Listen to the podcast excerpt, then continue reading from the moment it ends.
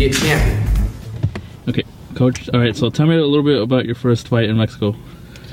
Man, um, my first fight was completely nuts. Honestly, it was a complete accident, and it was never even planned. I um, I had only been training. I think, if I can remember correctly, it was about two months, um, and it wasn't even real training. This was me trying to figure this stuff out. I had I had done maybe a little bit of boxing, mostly wrestling, and I took a few jiu-jitsu classes, and then I was a broke artist at the time.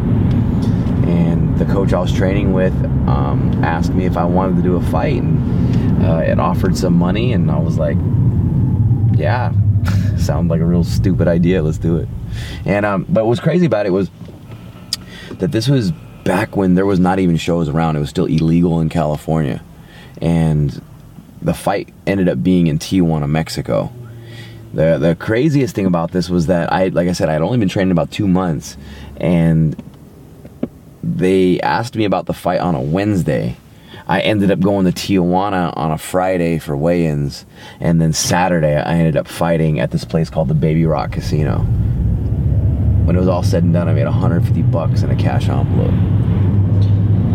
And what, what was what was your thought process like as you're en- entering that cage?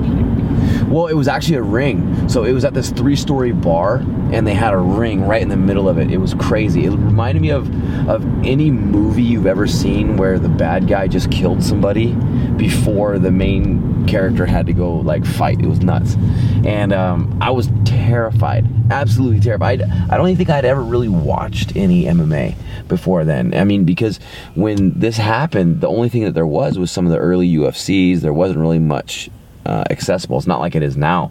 I didn't know any of the names. I didn't know anything that was going on. I just knew that it was fucking insane.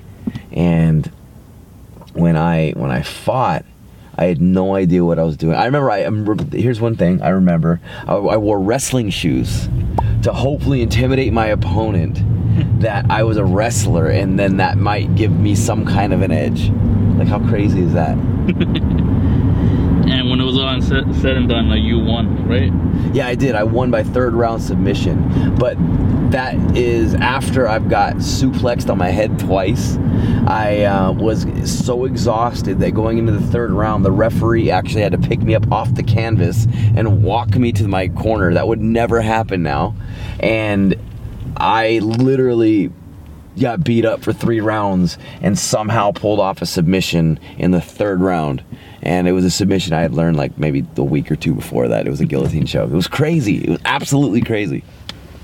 And so now this is what pretty much started your journey from then on, right? Yeah, it was it was like the heroin addiction right after that. It was one of those things that were for the first time in my life I was completely unplugged from the matrix. It was just insane. I mean, going in there not knowing what to expect and then having this surreal moment of fighting where I just went out there and literally just fought my heart out. And I had no cardio, I had no training, and it was one of those things where I was like, "Oh my god, like this is this is pretty amazing." I wonder what this could turn into if I actually trained. Uh, after that fight, I took about a year just to properly train before I ended up doing another fight. Cool. So from th- that point forward, like every time you you entered uh, a fight, was uh were the feelings similar or? it's it's different. You know, the fear is always similar, but the feeling of being unplugged from the world is something that is consistent across the board. When you fight, there's just this this freedom that nothing else can ever compare to, and only the people that have been in there that have done it can understand what I'm saying. It's just it's completely unique to any emotion, any feeling, anything you can even even compare it to. I mean, I'll, I'll even relate it to sex that it's it's it's on a whole different level of intimacy than than sex in a way because you're so connected to what's happening and you're so in tune with yourself that nothing else around you exists. It's it's pretty fucking crazy and that's the addiction it's the addiction of really confronting yourself, confronting your battles. And it took me years to figure out what that fear was because I was, you know, I used to fear myself. I used to fear failing. I used to fear the idea that I wasn't uh, um, able to, like, to be called, considered good. If I could beat these guys, you know, I, I didn't know. I was afraid. I was afraid of everything.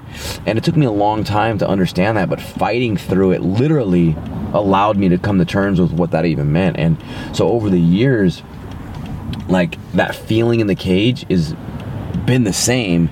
It's just meant different things as the fights had gone on. Hey guys, if you like this episode, follow the podcast and subscribe to our YouTube channel.